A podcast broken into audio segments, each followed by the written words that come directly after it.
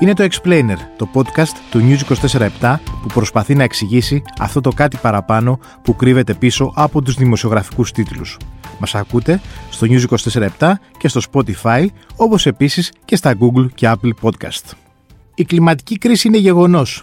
Αυτό που ψάχνουμε είναι πώς θα προσαρμοστούμε και όχι πώς θα την νικήσουμε. Υπάρχει όμως περίπτωση να βγει κάτι θετικό από την COP27 που γίνεται τώρα στην Αίγυπτο. Μαζί μας σήμερα στο podcast του News 47 είναι ο Κώστας Γρημάνης, είναι υπεύθυνος για θέματα κλίματος και ενέργειας στο ελληνικό γραφείο της Greenpeace. Ευχαριστώ πολύ που είσαι ε, εδώ σήμερα. Να είσαι καλά, εγώ ευχαριστώ για την πρόσκληση. Διαβάζουμε τώρα, είμαστε μέσα στον αστερισμό της COP27. mm Δηλαδή, αν καταλαβαίνω και η Greenpeace το παρακολουθεί από κοντά, έχουμε και φάσα στο site ναι. έτσι ανταποκρίσει Είναι μαζεύονται όλοι, όλος ο πλανήτης και συζητάει για το κλίμα ναι. σε μια περιοχή. Ουσιαστικά όλοι οι πολιτικοί ηγέτες από τα μέλη κράτη τα οποία είναι μέλη της Συμφωνίας των Παρισίων με σκοπό ουσιαστικά τη συγκράτηση της μέσης πλανητικής θερμοκρασίας των 1,5 βαθμού, ώστε να κάνουμε ό,τι είναι ανθρωπίνως δυνατό, ώστε να μην ξεπεραστεί αυτό το όριο που θα έχει καταστροφικές συνέπειες για εμάς, το κλίμα και το περιβάλλον. Να μην ξεπεραστεί αυτό το όριο μέχρι το 2050. Μέχρι το 2050. Σωστά. Μέχρι, το 2050, μάλιστα. Ε, δεν βγήκαν κάποιες μελέτες που λένε ότι το χάσαμε το τρένο; Ότι Έχουν ουσία... εκεί πολλές μελέτες οι οποίες ε, ουσιαστικά λένε αυτό ακριβώς το πράγμα, αλλά ότι υπάρχει ακόμα ένα παράθυρο μικρό ελπίδα. Ε, μια τέτοια μελέτη είναι των Ηνωμένων Εθνών η επισκόπηση διαφοράς μεταξύ των εκπομπών που είναι αυτή τη στιγμή με βάση τις πολιτικές που εξασκούνται και που θα έπρεπε να είναι τώρα και μέχρι το 2030, μεσοπρόθεσμα δηλαδή, που ουσιαστικά δείχνει ότι υπάρχει ακόμα πάρα πολύ δρόμος για να καλυφθεί και ότι μέχρι το 2050, αν, αν ουσιαστικά συνεχίσουμε τον ίδιο, με τον ίδιο ρυθμό να υλοποιούμε αυτές τις πολιτικές ή ακόμα για τις πολιτικές που δεν υπάρχουν, θα έχουμε φτάσει γύρω στο 2,8 ε, βαθμούς Κελσίου, το οποίο θα έχει έχει πολύ μεγαλύτερες συνέπειες από ότι ο 1,5 βαθμός. Ο 1,5 βαθμός δεν είναι πανάκια.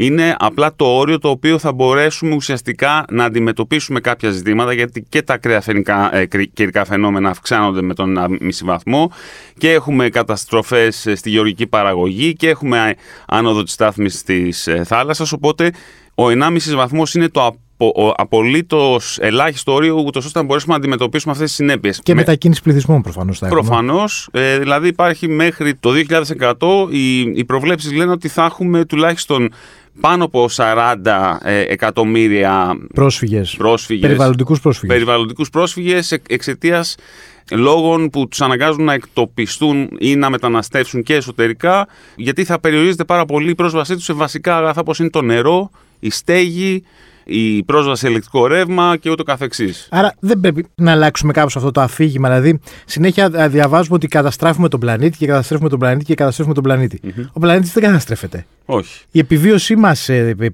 είναι στο όριο. Δηλαδή, ο πλανήτης μια χαρά εδώ θα είναι. Ο πλανήτης μια χαρά θα είναι και δεν είναι, αυτό που πρέπει να καταλάβουμε είναι ότι η κλιματική αλλαγή και η κλιματική κρίση ουσιαστικά στην οποία είμαστε τώρα μέρος της είναι ανθρωπογενής. Δηλαδή μιλάμε ουσιαστικά για τη μείωση των εκπομπών ε, των αερίων του θερμοκηπίου, τα οποία έχουν γίνει από τη βιομηχανική επανάσταση και μετά που έχουν επιταχύνει ουσιαστικά αυτή τη διαδικασία της ισόρρευσης αερίων του θερμοκηπίου στην ατμόσφαιρα. Με αποτέλεσμα να λιώνουν οι πάγοι, να μεγαλώνει η μέση θερμοκρασία του πλανήτη, να έχουμε διάφορες αλλαγές σε ακραία καιρικά φαινόμενα και με αποτέλεσμα προφανώς ο παγκόσμιος νότος, που έχει και τη μικρότερη συμβολή στο φαινόμενο της κλιματικής αλλαγής να δέχεται τις δυσανάλογα τεράστιες επιπτώσεις σε σχέση με τον παγκόσμιο βορρά. Εμείς είμαστε παγκόσμιος νότος. Εμείς είμαστε παγκόσμιος βορράς. Α, μάλιστα. Η Ελλάδα είναι στο βορρά δηλαδή. Ναι, είναι, είναι στην Ευρώπη, στην προηγμένη Ευρώπη, που είναι ένας από τους κύριους ρηπαντέ επίσης στον κόσμο, αλλά ταυτόχρονα σε σύγκριση, αν θέλουμε ε, να το βάλουμε ας πούμε, σε ένα πλαίσιο με τους υπόλοιπους, δείχνει μία ίσως λίγο μεγαλύτερη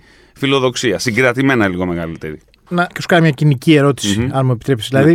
και επειδή καταλαβαίνω και ότι οι άνθρωποι που είστε πολύ μέσα σε αυτό, ναι, ναι. είστε και πολύ πιο. το αντιμετωπίζετε και πιο, πιο πολύ σοβαρότητα. Mm-hmm. Πιστεύεις ότι ο κόσμος ενδιαφέρεται πραγματικά για το περιβάλλον; Δηλαδή, γίνεται αυτή τη στιγμή η COP27. Αν βγούμε έξω στον δρόμο και ρωτήσουμε 10 ανθρώπους, θα ξέρουν τι είναι αυτό; Να το πάρουμε με δύο απλούς τρόπους. Ένας τρόπος είναι να, να δει κανείς, ε, ας το πούμε έτσι, τα πόλ που γίνονται γνώμης, ας το πούμε έτσι, όπου ο Έλληνας φαίνεται στην Ευρώπη να έχει μια πολύ καλή, ας το πούμε έτσι, ανάγνωση του τι σημαίνει η κλιματική κρίση, τι είναι η κλιματική αλλαγή και ποιες συνέπειες έχει. Ταυτόχρονα όμως φαίνεται ότι αναλαμβάνει πολύ μικρό μερίδιο ευθύνης για, να, για να δράσει. Δηλαδή για Μάλιστα. να κάνει κάτι γι' αυτό. Και ως τέτοια εμπόδια κρίνονται από τον ίδιο η οικονομική ύφεση, οι απανοτές ε, οικονομικές υφέσεις, ο COVID. Δηλαδή είναι ουσιαστικά ζήτημα οικονομικό για τον Ναι. Έλληνα. Για το μέσο Ευρωπαίο, αν θέλουμε για Ευρωπαίους που μένουν ας πούμε, σε βορειότερα κράτη, βλέπουμε ότι η κλιματική δράση είναι, ε, είναι κάτι το οποίο πιο σύνηθες, να το πω έτσι. Μάλιστα. Ντα- Στην προσωπική του ζωή. Ναι, εννοώ. αλλά για να επιστρέψω στην, στην απάντησή σου, ναι, είναι σίγουρο ότι και οι Έλληνες και οι Ελληνίδες μας ενδιαφέρει πάρα πολύ το, το περιβάλλον και κάνουμε κάτι γι' αυτό. Απλά το ζήτημα είναι ότι το, με την κλιματική αλλαγή δεν φαίνονται πάρα πολύ άμεσα οι συνέπειές της. Ακόμα, Ναι. ακόμα, παρότι τις βιώνουμε, ε, βιώνουμε αποτελέσματα Πυρκαγιές, ναι, ε, πιο πλημμύρες. έντονα, δεν κάνουμε αυτή τη σύνδεση είτε της κλιματικής αλλαγής με τα ακραία καιρικά φαινόμενα, είτε και της χρήσης των ορεικτών καυσίμων, η κύρια αιτία της κλιματικής αλλαγής. Τέλος πάντων, ένα από τα πιο εύκολα πράγματα που θα μπορούσαμε να κάνουμε κάτι για να, για να μειώσουμε τις εκπομπές, δεν το συνδέουμε τόσο πολύ. Ναι, αλλά έρχεται και σου λέει, και σου λέω εγώ τώρα πάλι κοινικά και σκεφτόμενος στον εαυτό μου με όλο αυτή το, τον οχαδερφισμό που με διακατέχει, ότι κοιτάξτε να δεις, ότι εμένα είναι δυνατόν να έχετε να μου λέτε να έχω συνέχεια χάρτινα καλαμάκια, χάρτινες σακούλες και αν θα ανακυκλώνω τώρα εγώ τρία μπι- μπιτόνια κτλ. κτλ, κτλ Τη στιγμή που υπάρχουν οι μεγάλες βιομηχανίες και τα μεγάλα κράτη και οι αναπτυσσόμενες χώρες που δεν κάνουν τίποτα. Δηλαδή, πόσο μετράω εγώ πλέον Σύμφωνοι. σε αυτή την αλλαγή. Το, το ένα δε- δεν αναιρεί τον άλλο. το άλλο. Βέβαια, ε, αυτό που λέμε εμείς από την αρχή είναι ότι οι αλλαγές που πρέπει να γίνουν είναι σε τέτοια κλίμακα που προφανώς η όποια κλιματική δράση αναλάβουμε εμείς ως ως μεμονωμένες οντότητες δεν φτάνει. Γι' αυτό ακριβώς λέμε ότι πρέπει να αντιμετωπιστούν κέρια ζητήματα όπως είναι η σταδιακή χρήση ορυκτών καυσίμων και η, η απεξάρτηση τουλάχιστον μέχρι το 2050. Αυτό είναι δηλαδή, εμείς λέμε ως Δηλαδή, όχι Greenpeace- πετρέλαιο μέχρι το 50. Ε, Φαντάσου ότι λέμε για το αέριο θα πρέπει, όχι και δεν το λέω φαντάσου, το λέω γιατί είναι θέση, επίσημη γρα- θέση μας ότι το αέριο που έχουμε όλοι και θερμενόμαστε στα σπίτια μας πρέπει να, να λήξει μέχρι το 35. Μάλιστα. Για να είμαστε σε ένα μονοπάτι του 1,5 βαθμού. Αντίστοιχα και με τα ορεικτά καύσιμα. Αυτό το πράγμα δεν φαίνεται να, να συμβαίνει είτε από την πολιτική, την εξωτερική, όχι μόνο της Ελλάδας, αλλά και άλλων χωρών. Οπότε, ε, ναι, έχουμε πολύ δρόμο να διανύσουμε, αλλά εντάξει, και εγώ σαν άνθρωπος εσωτερικά θέλω να είμαι αισιόδοξο. Ναι. Η μείωση του πληθυσμού στο δυτικό κόσμο είναι μια Βάζεις ένα. ακτίνα αισιοδοξίας Ναι. όσον αφορά το περιβάλλον. Ε, σίγουρα έχουμε ένα. Το... Έχει πέσει πολύ. Δηλαδή, Ναι, αλλά από εκεί και πέρα, δηλαδή, όταν ε, συζητάμε. ε, Πρώτα απ' όλα είναι λίγο από προσανατολιστικό το να μιλάς Μάλιστα. για υπερπληθυσμό τη στιγμή που τα κέρδη ή τέλος πάντων τα ωφέλη δεν είναι διαμοιρασμένα το ίδιο σε όλους. Μάλιστα, σωστό. Αυτό έχει να κάνει και με το καθεστώς ιδιοκτησίας, ας πούμε, και στις ε, αναπτυσσόμενες χώρες, τόσο και στην Ευρώπη. Δηλαδή, βλέπεις ότι είναι άνισα τα μεγέθη. Ένα παράδειγμα να δώσω. Η Πρωθυπουργό, η πρόεδρος των Μπαρμπέντο, τώρα στις συνομιλίες Ναι. στο, στο COP27, είπε ότι παιδιά δεν γίνεται να, να μιλάμε για αντιμετώπιση της κρίσης όταν οι συνέπειες της είναι δυσανάλογες στη στιγμή που στην Ευρώπη δανείζεστε με 1 και 4% και ο, ο παγκόσμιος ε, νότος δανείζεται με, με 15%. και εμείς βουλιάζουμε. Άρα δεν ακριβώς. Δεν, είναι τα- δεν είναι το βουλιάζουν ίδιο. κυριολεκτικά δηλαδή τα Ναι, Barbados. Ακριβώς. Βουλιάζουν κυριολεκτικά. Οπότε το να μιλάμε τώρα για υπερπληθυσμό είναι ουσιαστικά ρίχνουμε τον μπαλάκι κάπου αλλού για να προσανατολίσουμε λίγο για το πραγματικό πρόβλημα και το τι μπορούν να κάνουν κυβερνήσεις που έχουν την οικονομική δυνατότητα να το, να το κάνουν. Αυτό είναι το ζήτημα. Υπάρχουν ε, κάποια σημάδια αισιοδοξία. Δηλαδή, πέρυσι, ας πούμε, θυμάμαι στην COP26, ήταν και πιο. Τώρα θα σου το πω λίγο πανηγυριτζίδικα, Ναι. ότι υπήρχε και ένα ταβαντούρι. Ναι, ναι. Η Γκρέτα Τούμπερ και Ναι, ναι, ναι. απ' έξω διαμαρτυρίες. Ναι. Λίγο ήταν πιο εμφανή ότι κάτι, κάτι συμβαίνει. Ναι. Τώρα είναι εκεί, σαν να, είναι και η Αίγυπτος βέβαια. Ναι, ναι. Είναι σαν να μην υπάρχει καν αυτή η σύνοδος. Και έχοντας πριν και αυτό που λέγαμε και στην αρχή και το συμπέρασμα του παιδιά, τι 1,5 βαθμό, πάμε για 2,8 από ό,τι φαίνεται. Δυστυχώς έχουμε όλα τα. Πώς να το πω. Κάνουμε μία ανάγνωση των όσων έχουν συμβεί με, το, αρ- με αρνητικό πρόσημο. Δηλαδή, η ενεργειακή κρίση, ο πόλεμος στην Ουκρανία και θα το πω κοινικά, ενώ ότι θα το πω κοινικά γιατί έχουν χαθεί ανθρώπινες ζωές μέχρι τότε πάρα πολλές, έτσι. Θα μπορούσε να είναι μια ευκαιρία για να αφυπνιστούμε. Δηλαδή Μάλιστα. για να επιταχύνουμε αυτό που λέμε, που ακούγεται κλεισέ πλέον πράσινη μετάβαση, αλλά πραγματικά όταν μιλάμε ή όταν ακούμε τον Υπουργό Περιβάλλοντος και Ενέργειας, τον κύριο Σκρέκα, ή τον, ε, τον Πρωθυπουργό, το, τον κύριο Μητσοτάκη να λένε για ενεργειακή ανεξαρτησία, και να χρησιμοποιήσουμε υδρογονάνθρακες εδώ στην Ελλάδα, είναι μια αντίστοιχη ευκαιρία για να πούμε, παιδιά, okay, τόσα χρόνια οι επιστήμονες, άλλες οργανώσεις, κοινωνία των πολιτών στο εξωτερικό και εδώ στην Ελλάδα λένε άπε. Άπε, αποθήκευση, αυτοπαραγωγή στα δικά μας τα σπίτια, φωτοβολταϊκά, αντλίε θερμότητας, αλλαγή του τρόπου που ζούμε στις πόλεις, πιο βιώσιμες μεταφορές. Όλα αυτά τα πράγματα δεν έχουν γίνει με το ρυθμό που θέλουμε. Δηλαδή, και εμείς πάμε για να κάνουμε εξόριξη. Ακριβώς. Δηλαδή άρα, πάμε 50 χρόνια πίσω. Α, άρα είναι, θέλω να πω ότι ναι, υπάρχει η αισιοδοξία γιατί αν υπάρξει πολιτική βούληση, έστω και σε επίπεδο ενός κράτους, να το πράξει αυτό το πράγμα, μπορούν να συμβούν πολύ όμορφα πράγματα. Πάντως, βλέπουμε ότι το ζήτημα της κλιματικής κρίσης, το ζήτημα του περιβάλλοντος, ότι έχει κάνει, κάνει πολύ μεγάλο γκέλ, πώς να το πω, mm-hmm. στη νέα γενιά. Δηλαδή, mm-hmm. βλέπουμε ήδη στα σχολεία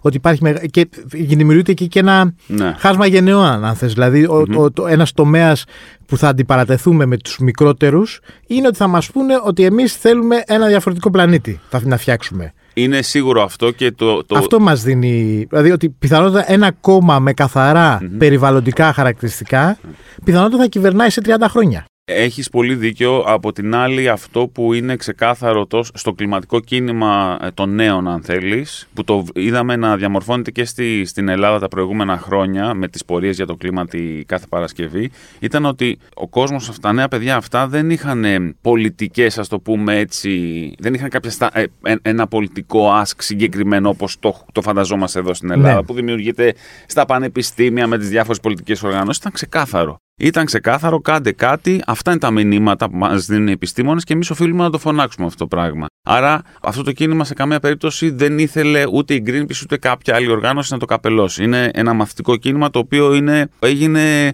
εν μια νυχτή. Μα ναι. Η πανδημία, ωστόσο, αυτό περιόρισε το, το κίνημα και ευχόμαστε εμείς πραγματικά να δούμε τώρα να ξαναφουντώνει αυτό το κίνημα, γιατί έχουμε πολλά προβλήματα που αντιμετωπίζουμε και στη χώρα μας σε σχέση με το κλίμα. Ένα από αυτό το είπες και εσύ πριν, οι εξορίξεις. Μάλιστα. Κλείνοντας την κουβέντα μας, μήπως μπορείς να μας πεις σε λίγες γραμμές που λένε, mm-hmm. σε, με λίγες ατάκες, τι έχει συμβεί μέχρι στιγμής στην COP27. Βασικά να δούμε λίγο τι περιμένουμε, τι θα περιμέναμε από, αυτό, από αυτή την παγκόσμια διάσκεψη. Αυτή η παγκόσμια διάσκεψη πρέπει ουσιαστικά με έναν τρόπο να σταματήσουν οι πολύχρονες διαπραγματεύσεις και να μπούμε σε πράξη. Αυτό σημαίνει ότι θα πρέπει να υπάρχει μια απόφαση στο τέλος της κόπου να λέει πάμε για ολοκληρωτική σταδιακή απεξάρτηση από τα ορυκτά καύσιμα. Βάζουμε ένα χρηματοδοτικό μηχανισμό ούτως ώστε να ενισχύσουμε τις αναπτυσσόμενες χώρες στο κομμάτι της προσαρμογής, της μετάβασής τους, αλλά και στο κομμάτι μείωσης των ρήπων. Λίγο σαν προσευχή ακούγεται. Είναι αυτό. προσευχή γιατί το ζητάνε ε, οι χώρες αυτές πάρα πολύ. Ναι, δώστε λεφτά. Και, και δώστε λεφτά γιατί, παιδιά, εμείς βυθιζόμαστε τη στιγμή που οι μεγάλες εταιρείες με, με έδρα τις πιο πλούσιες οικονομίες ε, στον κόσμο θησαυρίζουν, έτσι. Και το τρίτο αίτημα είναι αυτές οι οικονομίες τέλος πάντων να, να δοθεί αυτή η διάσταση της κλιματικής δικαιοσύνης που μέχρι τώρα ε, δεν υπάρχει. Βέβαια, έχουμε μέχρι τώρα είχαμε την απουσία της Κίνας, είχαμε την απουσία της Ινδίας, βλέπουμε ότι αρκετές χώρες μπλοκάρουν αυτό το χρηματοδοτικό μηχανισμό που η συζήτηση έχει ξεκινήσει από το κόπ της Κομπεχάγης το 2009. Μάλιστα. Άρα μιλάμε για ένα ταμείο ή τη σύσταση ενός μηχανισμού τέλος πάντων που να μπορέσει ετησίως να δίνει... Το συζητάμε 17 χρόνια. Ναι. ναι. Να... Οπότε καταλαβαίνεις τι σημαίνει αυτό για την όποια δέσμευση ναι. για, το... για τις εκπομπές και τη μείωσή τους. Συζητάμε λοιπόν για ένα τέτοιο μηχανισμό που να κατελάχιστον να μπορεί να παρέχει σε αυτά τα κράτη 100 δις ανά έτος για να θωρακιστούν οι κοινωνίες ε, των ανθρώπων αυτών. Κάτι τέτοιο δεν φαίνεται. Δηλαδή, ενώ ξεκινήσαμε με, με θετικές προσδοκίες, φαίνεται ότι οι διαπραγματεύσεις έχουν μείνει στάσιμες. Εντάξει, και με την Ινδία και την Κίνα έξω, δηλαδή δύο τεράστιες. τα εργοστάσια του κόσμου αυτή τη στιγμή στην ουσία. Ναι, ναι. Ε, μιλάμε ότι δεν μπορείς να κάνεις αυτή την κουβέντα. Ναι. Γενικά το κομμάτι των ανθρωπίνων δικαιωμάτων σε αυτή τη σύσκεψη είναι το, το κεντρικό θα έλεγα και λαμβάνει χώρα και σε μια χώρα όπως η Αίγυπτος που αρκετοί ας πούμε έχουν δηλώσει, έχουν εκδηλώσει μια δυσπιστία αλλά ε, παρόλα αυτά το ζήτημα των ανθρωπίνων δικαιωμάτων, των ελευθεριών και το πώς θα πρέπει ουσιαστικά η κλιματική κρίση να την αντιληφθούμε και να δράσουμε για αυτή ως μια υπαρξιακή κρίση είναι, είναι το ζητούμενο. Μάλιστα. Ευχαριστώ πολύ. Να είσαι καλά εγώ. Μαζί μας ήταν ο Κώστας Γρημάνης, υπεύθυνος για θέματα κλίματο και ενέργειας στο ελληνικό γραφείο της Greenpeace. Ακούτε το Explainer, το podcast του News 24 στο Spotify, στα Apple και Google Podcast.